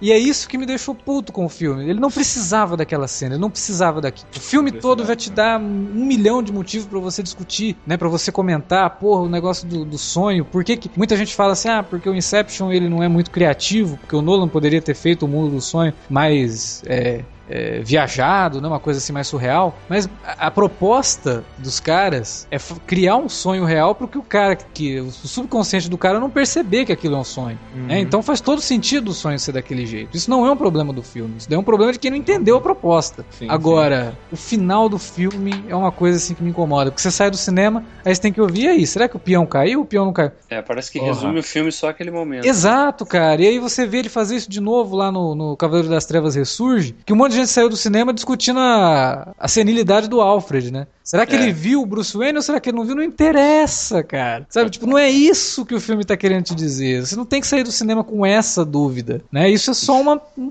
pequeno, um grãozinho de areia no meio da, da, da, da praia, entendeu? É que vocês não estão entendendo o quanto o Christopher Nolan, ele é zoeiro, gente. o Christopher Nolan é o diretor mais funny joke de todos os tempos, cara. Eu acho que ele, ele, ele, ele fica... Ele, ele primeiro faz a sacanagem pra poder falar que tipo de sacanagem eu quero fazer. É, Ah, não, tipo, quero ele, cria sacanagem primeiro pra construir um filme em cima da criar o sacanagem. filme né? inteiro da sacanagem. Porque puta que pariu, velho. Esse filme é muito funny joke, entendeu? Esse negócio que você falou do sonho, de não ser uma coisa surreal, eu acho que é o maior ganho do filme. Porque seria a coisa mais idiota a se fazer, né? Criar um, um, um sonho onde tudo é meio falho, onde é tudo meio borrado e você sabe que tá num sonho. É, A coisa mais sentido, né? interessante é, a coisa mais interessante do filme é você estar se pensando se, peraí, um sonho dentro do sonho, qual parte do sonho é real, né? Você fica numa noia. Eu particularmente, quando assisti o filme, a minha preocupação nem foi a porra do peão, nem pensei no peão. Eu pensei numa coisa muito pior, é, Terminar o filme cara, ele tava sonhando. não. E se eu estiver sonhando com tudo agora, né? Tipo, Você É chegar meio- assim e falar, pô, e se o fato de eu estar assistindo o filme agora é um sonho? Se na verdade eu estiver Eu tava tão ansioso pro filme que eu tô sonhando com ele, acho que o filme é bom, e amanhã eu acordo pra ver a estreia e o filme é uma bosta, né? É uma meio- coisa. É um conceito meio Matrix até, né? Será que É. isso aqui, né? Tudo que nós estamos vendo é real? É isso que eu me pergunto toda vez que eu vejo um filme desse tipo. E esse foi o que mais me deixou grilado, né? Todas as cenas, elas, claro, além daquele, daqueles negócios do pessoal ficar flutuando e tal, que eu acho que é um negócio muito doido e me deixa muito confusão, o fato de, de que tudo é muito real. Então faz você se questionar, sim, se o, as coisas que você está passando e tal são verdadeiras de fato, né? Uma coisa. E você sente muita pena de todos os personagens. Coitado do Leonardo DiCaprio. Por que, que é você viver de décadas e milhares de anos e sem estar vivo? É é uma coisa até complexa de, de, de- de Não, o explicar. Leonardo DiCaprio, ele, ele foi assim, o, personagem, o, ator perfeito pra interpretar esse personagem, né? É. ele é um cara que sonha com o Oscar há muito tempo e não sabe o que é o Oscar. então, O Alexandre querendo dar um então o Nolan falou, ó, põe, se põe no lugar do cara. Você sonha com uma coisa que você, não, que você quer muito, mas você não consegue, entendeu? Então é isso. É o Oscar. Então ele... É o Oscar. Até no dia que ele mas- ganhar, eles vão falar, me belisca aqui pra ver se eu não tô sonhando. Beleza que eu vou ver se eu tô no sonho, né? Mas eu acho que o, o, que faz esse filme ser muito foda e o que me faz pagar um puta pau pro Christopher Nolan é conseguir fazer esse. explicar esse filme e conseguir gravar esse filme com. É tipo fazer o, o explicável o inexplicável, assim, sabe? É uma coisa muito doida. É um filme complexo pra caramba e. Assim, se é difícil pra nós entendermos e assistirmos ele, imagina o que que é escrever isso, justificar isso e. É, porque Fico o Nolan também tá numa situação muito confortável em Hollywood, né? Ele, ele é o cara que ele chega lá na Warner, ó, tem esse projeto aqui, beleza? Beleza, porque o nome do cara já é o, o lance. Tanto, tanto que o Homem de Aço lá, quando passava os trailers, era do produtor de Cavaleiro das Trevas em série, Christopher Nolan. Apareceu o nome dele Uhum. primeiro que o do Zack Zack, Zack Snyder. Snyder. Que, na minha opinião, é um cara tão bosta quanto o, o Michael Bay. Ah, não, não, não diria isso, Ah, do Zack vamos Snyder. Eu conversar. não Ah, gosto do eu, Zack eu Snyder. não gosto dele. Mas ele, tanto o assim. Nolan tá com essa moral mesmo. Os, os próximos filmes dele tipo, vai sair antes do que o nome do- dos atores, tá ligado? O, o trailer vai, vai abrir com ele na tela. Tipo, é, inclusive, inclusive, já que o Thiago citou isso daí, até bom, porque o, o Luan comentou lá no começo, ele, ele deu uma, uma comparada, eu ia entrar, mas eu acabei não falando. Que o pessoal gosta muito de comparar o Nolan com o Kubrick, né? Uhum. Eu já acho que o Nolan, ele tem muito mais do Hitchcock do que do Kubrick, sabe? Ah, eu ia falar isso também, cara. Quando a gente tava falando do Following, né? Até pelo, pelo estilo do filme. E dessa coisa Sem do diretor branco. mesmo, sabe? Tipo, isso que o Thiago Sim, tem um- falou. criar uma- Daqui a criar pouco ele aparece persona. apresentando o próprio trailer, sabe? Sim, mas é isso que Christopher é o- Nolan Presents. Uma- É isso que tá. Eu acho que o Nolan, além de ele, ele ser um grande diretor, ele tá numa época muito confortável pra ele, porque ele tem. Ele conseguiu, assim como o Tarantino, ele tem ótimas referências, porque tudo de muito foda já foi feito. Então, assim, ele, ele tem muito do. Tanto que no artigo dele, que você vai ver as coisas que, que tem dele na internet, tá tudo ligado aqui dos diretores. Você tem Kubrick, aí você olha assim e fala, é, poxa, muito Kubrick mesmo, né? Tem muita coisa do Kubrick dele. Aí você vê aqui é, Orson Welles, você fala, porra, bastante coisa do Orson Welles mesmo. Aí você fala, tipo, Sidney Lumet, puta que pariu. O- o Insônia, na minha opinião, então, inclusive, é muito Sidney Lumet. Aí você fala assim, pô, é. Pensa no Hitchcock, aí você fala, poxa, tem muito dessa, dessa personalidade do Hitchcock, até esse lance de conseguir conduzir a audiência como se fossem bois mesmo, né? É, não, ele Então, é assim, o grande ele- mestre cerimônias, né? Com certeza. Então ele tá numa posição totalmente confortável de pegar o melhor que esses caras tiveram pra ensinar e aplicar nos filmes dele. Então esse negócio, a abertura de todos os filmes do Nolan, na minha opinião, são muito kubrickianos. Esse negócio, cinco minutos, cinco minutos, desenvolvimento, essa coisa megalomaníaca de fazer filmes e ter uma, uma posição artística privilegiada que ele plantou e conseguiu colher. Imagina, o Inception, na verdade, é o auge dele, né? Ele conseguiu até produzir o filme com dinheiro, muito dinheiro próprio, né? Através da empresa dele, da Serpico. É, tem, tem muita grana dele envolvida. É um filme que ele pôde estar totalmente ali com as rédeas da situação. Que é uma coisa que o Kubrick conseguiu desenvolver no 2001, por exemplo. Então, assim, ele tem diversos métodos e diversas Ah, mas eu acho assim, influências que de vários de tipos. forma narrativa, muita gente comparou o Interestelar com o Kubrick e tal. Eu, eu não, eu não consigo engolir essa comparação porque eu acho muito diferente. É muito diferente. É, e eu gosto de comparar ele com o Hitchcock de duas formas, né? De forma elogiosa e de uma forma assim até um pouco jocosa, porque o Hitchcock ele era um cara muito bom, ele entendia muito cinema, mas ele não seria nada sem a equipe dele. Sim, claro. O Hitchcock ele sempre se cercou dos melhores profissionais da, da época dele para poder fazer os filmes. E o Nolan faz isso. Né? Ele, ele pegou uma equipe que ele vai repetir essa equipe em, em vários filmes. A editora do Insônia é a mesma editora da Amnésia. Aí ele trabalha com um outro cara que faz o Batman Begins e continua com esse cara até hoje.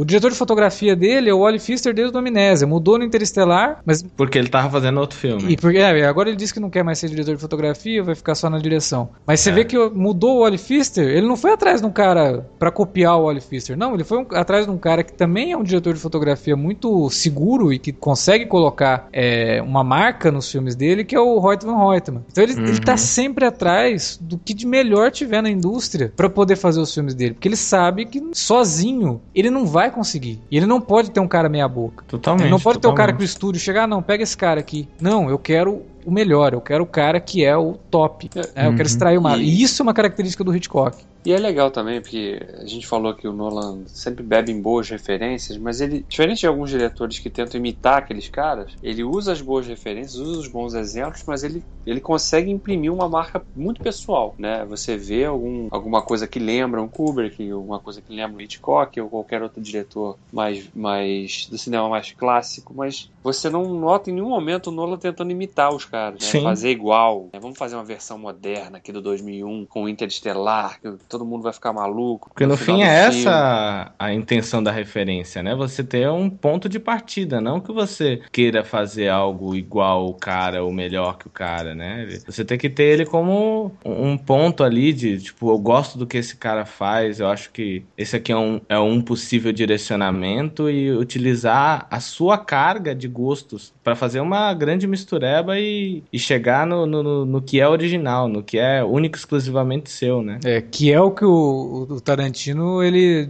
às vezes ele não faz, né? Tipo, o Tarantino, Não. quando ele, ó, vou homenagear o Leone, ele faz um take do Leone. Você olha Não, o take e porra, ele é- fez o take do Leone agora. Ele não fez... É que só faltava a legenda, né? Take do Leone no filme tal, minuto tal.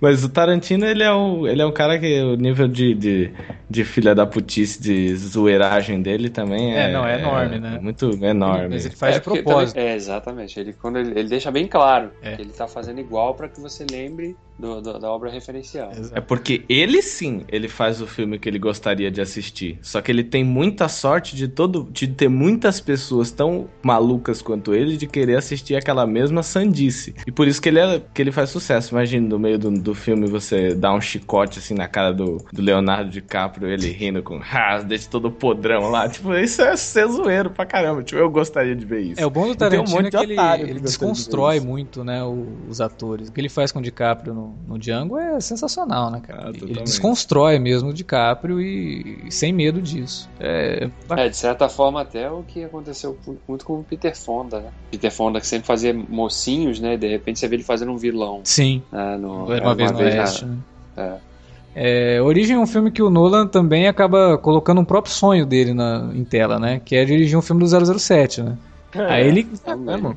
Não sabia disso. ele adora e ele gostaria muito de fazer e ele acaba fazendo uma cena do 007 no final da Origem, que é totalmente inspirada pelas, pela perseguição de, jet- de esqui, esqui na neve, né? neve, né? Do 007 a Serviço Secreto de Sua Majestade. É muito parecido, assim, tem takes idênticos. Ah, eu acho também muito 007 aquele cara que fica flutuando, porque me lembra muito as cenas que o, o personagem tá com aqueles cabos vindo dos lugares, assim, fazendo coisas. Eu acho aquilo bem 007 também. Tipo, quando ele tá, por exemplo, no elevador, ele coloca uma bomba e vai se esquivando Ah, pelos tá, cabos. tá. e- Aquilo é muito 007, na minha opinião, também. É, não, é, ele Isso trabalha não tinha muito- sacado, né? É, ele trabalha muito com a ideia de filme de, de assalto, né? É um filme de assalto, ele até fala, é um filme de assalto na mente, né? Hum. E, com a ideia do 007 mesmo, ele confessou isso, ele confessa isso, que ele é muito fã. Tanto que antes do Sam Mendes assinar pra fazer o outro novo 007, que vai ser rodado agora no final do ano, os próprios produtores lá, né, a Barbara Broccoli e Broccoli. Michael J. Wilson, eles falaram que eles gostariam muito de ter o Nolan, né, pra, pra dirigir um É, filme. 25 filme. É, quem Nolan. sabe, né? Já, já, já mexeu no Batman, agora, É. quem sabe, e, porra, Skyfall não dá pra negar a É um influência. puta filme. Não, e a influência no Nolan é notável, né? cara? Sim. Mas eu não sei se talvez se o Nolan aceitaria, porque assim, ele já não queria voltar pro Batman, agora ele tá com. Ele é um cara que ele não é muito humilde, né? Ele fez uma alegação recentemente aí falando, tipo, meus filmes não tem buracos e vai se fuder e tudo mais. Você fala assim, tipo, tá merecendo a sandália da humildade, É. né, Nolan? Claro que, porra, você é foda, né? Tipo, fazer, sei lá, um filme como Batman que tem duas mil loca- locações, assim, é de um poder de organização, de um poder de direção, de tudo, e, e os filmes dele são muito bons mesmo, que faz com que você fale, o cara é foda. Mas porra, também não precisava, né? Então acho que assim, se talvez se convidarem ele pro 007, ele talvez chegue, não, eu faço, eu não, não, não faço filmes que eu não esteja totalmente envolvido desde o começo, ou não sejam obras tão originais. Também, inclusive, eu acho que ele vai começar, talvez, as pausas entre produções dele sejam até maiores. A partir de agora, poder- né? Pra ele chegar e falar, eu preciso fazer algo que é uma coisa meio Kubrick, né? Uhum. Eu preciso fazer algo que seja muito mais foda do que tudo que eu fiz anteriormente e que deixe todo mundo, tipo, esbas- embasbacado. É. E aí ele ficar, tipo, horas pensando em possíveis storylines, assim, tipo, criando um saco de ideias, sabe? Pra poder fazer o melhor filme possível É. e não se, se admitir fazer algo menor. Até porque ele tem consciência que o Interestelar não foi um filme tão bem recebido quanto ele gostaria que fosse. né?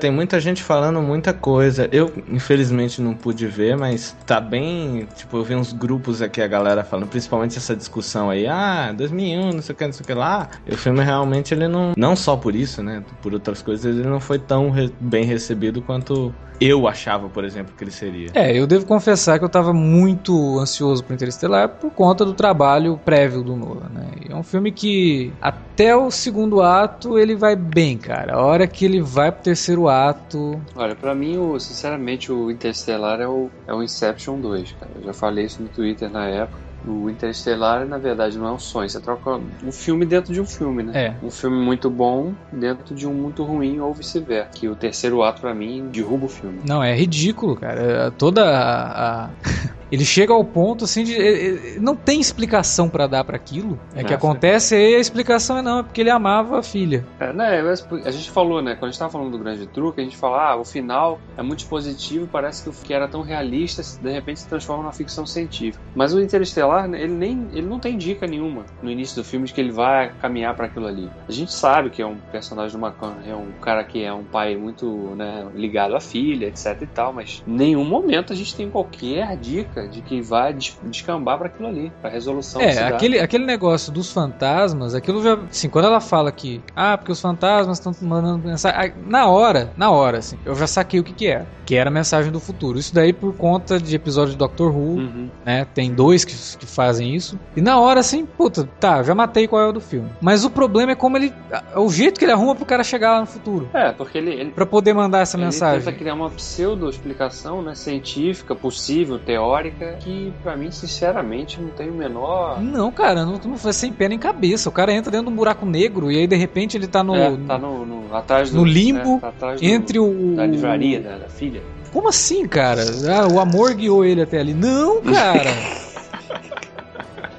Ah, o amor. Porra, até agora você tava tratando de metafísica, buraco negro e tempo e teoria da relatividade e você me falar que o amor por ele, o amor dele pela filha levou ele ali?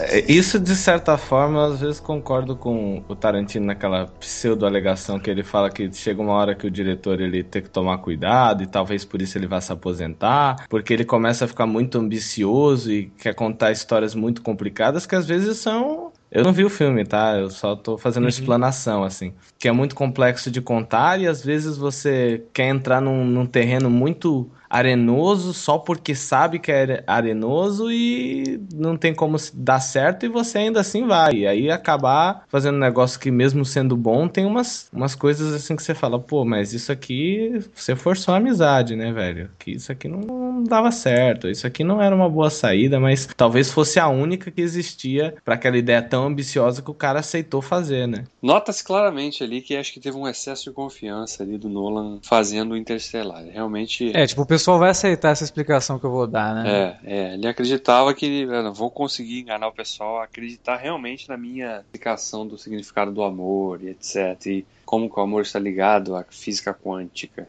né? Então, Ah, não, não, não rolou, não rolou. Foi- é. é realmente muito problemático aquele final do filme. Mesmo que ele tenha sequências fabulosas, né, cara? O segundo ato dele tem sequências muito boas. O- A o- trilha sonora do Hans Zimmer, eu vi muita gente falando que é exagerada, que não sei o que. Eu achei a trilha sonora muito boa mesmo, porque ela entra quando ela tem que entrar. O Hans Zimmer ele tem uma mania de colocar a trilha no filme todo, né? É, É. isso. Todas as cenas do filme tem E trilha. umas coisas megalomaníacas, né? Tipo, ah, eu falo, caraca. É, mas ela, ela é megalomaníaca quando ela precisa ser. Quando o filme tá mais contemplativo, ela é contemplativa. Não é igual o Homem-Aranha, que todo momento do filme a trilha tá maluca. É, É, tá Mas quem, berrando chama, ali. quem chamaram pra fazer a trilha do, do, do Homem-Aranha, né? O cara que fica lá no, no, no- estúdio batendo garfo e colher.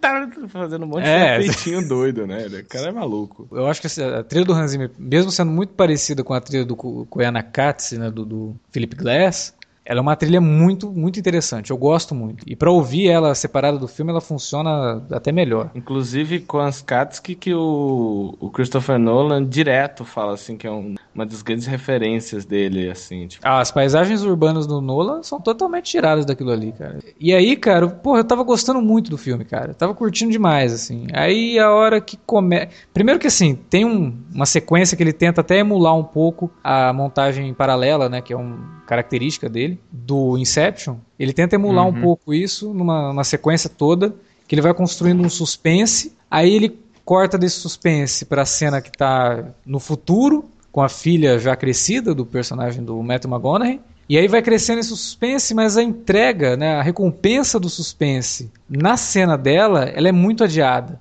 É. Sabe, ela fica olhando pra aquele negócio o tempo todo e aí, pô, teu irmão tá chegando e já aconteceu um monte de coisa no, no- na, na situação do McGonaghy e na dela o tempo parece que para, sabe? É, Literalmente, né? Não chega. Ele precisa. O irmão dela precisa chegar pra encerrar a sequência, mas ele não chega porque a sequência do pai dela ainda não encerrou lá no passado. É. E aí fica aquela coisa arrastada. Ele arrasta, ele arrasta, ele arrasta. E quando tem o clímax da cena dela, é totalmente anticlímax. Porque aí aquele irmão dela chega lá, ah, vem cá, dá um abraço nele e acaba a cena.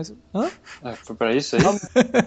Foda. Sabe? E, e aí o filme ele, ele começa. Ele, ele começa a derrapar aí, sabe? É, no- o filme, no, o primeiro e o segundo ato, me lembra muito, mais até do que o 2001, me lembra muito Contato. É, Lembra, realmente. em muitos momentos assim. E, só que o contato, né, a resolução do contato, que, que diretamente é, é, ela apela para a conexão emocional, na questão da fé, né, da pessoa, né, uma pessoa que é racional demais e de repente, né, se vê tão ali dependente de uma, uma, uma coisa que ela simplesmente não queria acreditar que pudesse existir. O Interestelar não, ele quer fazer o contrário, né, ele quer forçar um- uma resolução em cima de uma coisa que não faz sentido, baseado num conceito totalmente simplista, né, de, de amor e que a gente sabe que não é simples assim, como ele quer fazer e talvez, parecer se, ser. e talvez se o Nolan não, não fosse tão frio na hora de falar do amor, sabe? Porque, cara, chega a ser hilário. Mas ele é inglês, tentando- porra. Ele é inglês, Mas- cara. Sabe? E aí o Davi citou agora o contato, né? O contato tem uma passagem que eu acho linda, que é quando a, a personagem da Jodie Foster ela sai, né? Uhum. Ela vai tentar explicar o que ela tá vendo, ela fala, "Pô, vocês deviam ter mandado um, um poeta. É, E é quase isso. Se se- quando o Nolan tenta explicar a conexão amorosa do personagem, porra, vocês deviam ter contratado um poeta pra escrever isso, porque o Nolan não dá conta. É extremamente frio e mecânico, cara. é. Não, não faz sentido e você vê que o cara ele se perdeu mesmo. Ele, é, como vocês falaram, ele ficou com a impressão que o público iria engolir qualquer É, coisa. aceitaria qualquer né? coisa. É. Que ele colocasse ali mesmo que não, não fizesse sentido. Talvez se a explicação fosse amor, mas se ele explicasse isso de uma forma um pouco mais emotiva, e aí a gente remete até a ideia de que o filme era para ter sido dirigido pelo Spielberg, talvez o Spielberg Soubesse pudesse ter trabalhado isso, né, de uma forma melhor, mas não, cara, o Nolan ele realmente não consegue. E ali o filme ele falha no final e falha de forma que quase destrói o filme, cara. Você sai do cinema com raiva. É, você sai frustrado. Eu saí muito frustrado, cara. Eu também. É, eu acho que é uma coisa que assim, o o que é rico nos outros filmes dele é porque o Nolan, ele, na hora de produzir, não só de produzir, mas de pensar o que era o filme, eu acho que ele estava muito cheio de dúvidas, que fazia com que ele pensasse sobre todas as possibilidades. Um filme como Grande Truque, com certeza ele questionou altamente o filme, deve ter passado uns quatro meses no mínimo, questionando e criando possíveis coisas que não dariam certo para que ele pudesse corrigir. Talvez essa, essa quantidade exagerada, exacerbada de, de, de, de certeza de que o, o material como vocês disseram, né? Vai dar certo e ele é o, a melhor invenção desde o pão fatiado, que o pessoal ia engolir que o filme ia ser genial. E aí você, às vezes, deixa algumas falhas. E na minha opinião também o que pode ter,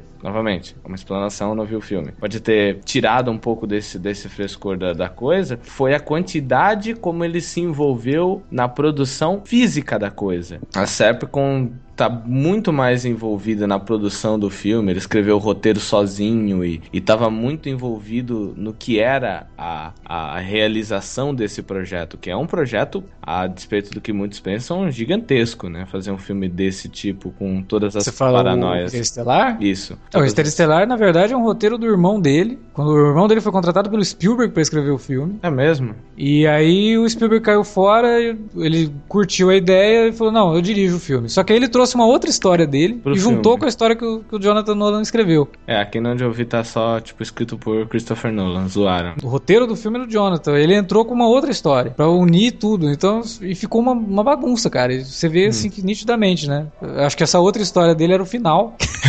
Olha, eu tenho esse final aqui. Vamos dar esse final pro Vamos filme? dar esse final pro filme?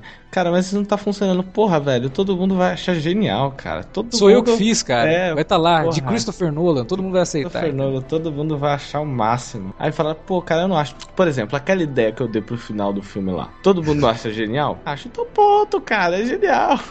Tá todo mundo discutindo até hoje se o peão vai cair ou não vai. Não vai, então. Eu- Eu, sou o cara, velho. Vai, vai na minha, vai na minha que não tem erro. Vai, vai. É, isso pode ser muito problemático, né, cara? Destruiu o Shyamalan, né? É. Essa ideia de que eu sou o máximo, eu sou o novo aquele cara, né? Eu sou o novo Hitchcock, eu sou o novo Kubrick. Por favor, né, gente? Não é. Não, gente- o Eu falei ali que ele me lembra o, o Hitchcock, mas não tô falando que o Nolan é o novo Hitchcock, não é isso não. Hum. Aí, muito menos o novo Kubrick. Né? Muito longe disso. E até é, nós, às vezes, podemos fazer essa comparação porque nós somos filhos da puta. Nós estamos aqui no, no olhar de pessoas que estamos vendo. Ele, como pessoa que está nesse, nesse ponto privilegiado, ele pode sim imaginar isso. Mas assim, eu acho que é muito complexo você se colocar nessa posição de falar eu sou o novo Kubrick e tal. Até porque esses próprios caras, eles não se. Tirando Hitchcock, eles não se achavam tudo isso. Quando eu encontrei com a mulher do, do Kubrick, ela falou assim: tipo, eu, se o Kubrick visse isso, ele falasse, como assim? Uma exposição minha no Brasil? Esse pessoal realmente acha que eu existo, né? Tipo,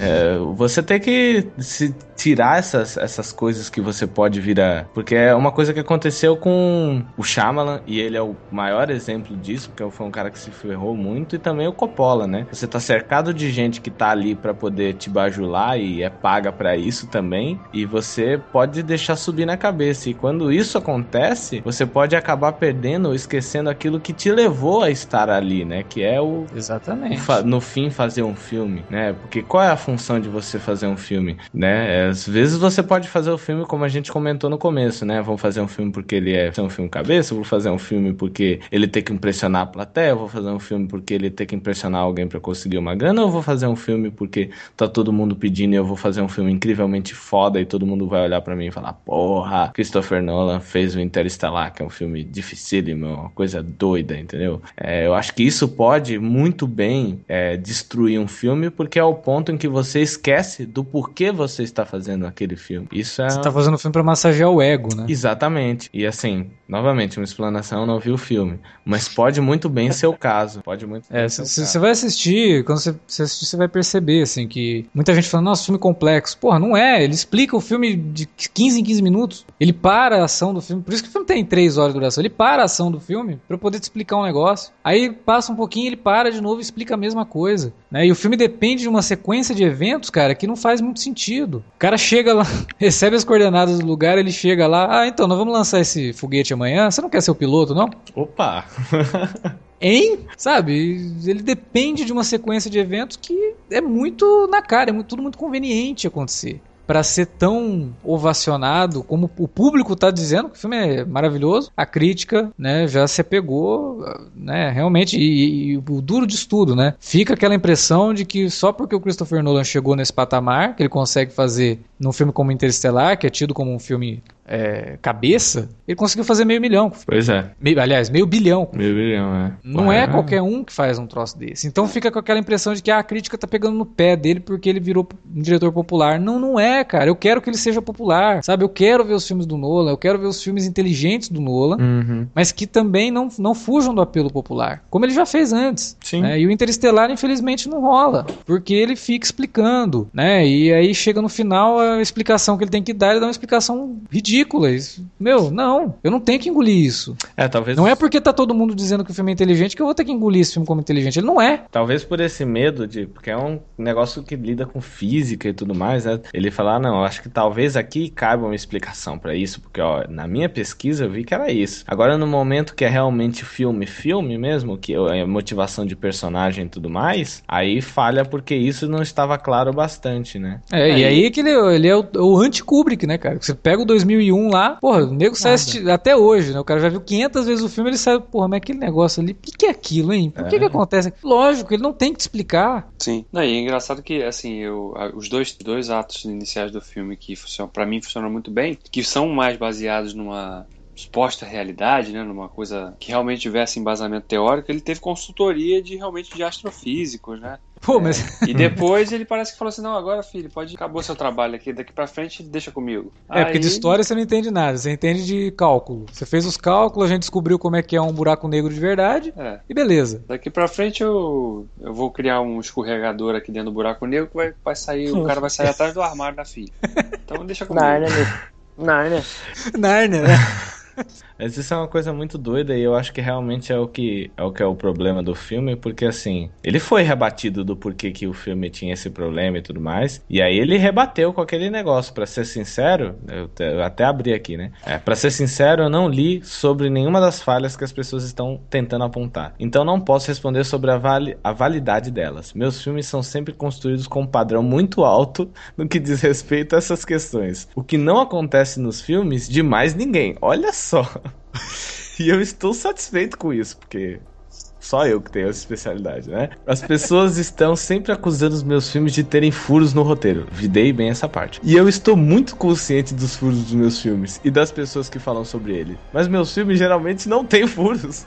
Mas quais foram os problemas científicos que as pessoas apontaram mesmo? Tipo, ele, ele tira o, o, o jornalista o tempo todo. Então, assim, na minha opinião, ele, ele tava. Essa coisa de, ah, não, o roteiro tem furo, não sei o que, não sei o que. De realmente não se preocupar com o momento em que, em que aquilo ia estar lá. E como vocês falaram, tipo, ah, não, a plateia vai engolir, é isso aí mesmo. E... Tomara que o próximo filme ele se recupere aí, né? Perca um pouco dessa empáfia toda dele, porque é ridículo você ver um cara falando um troço desse, né? Principalmente a gente sabendo que os filmes dele realmente têm furos, mas. Eu acho difícil considerando a quantidade de dinheiro que esse filme arrecadou.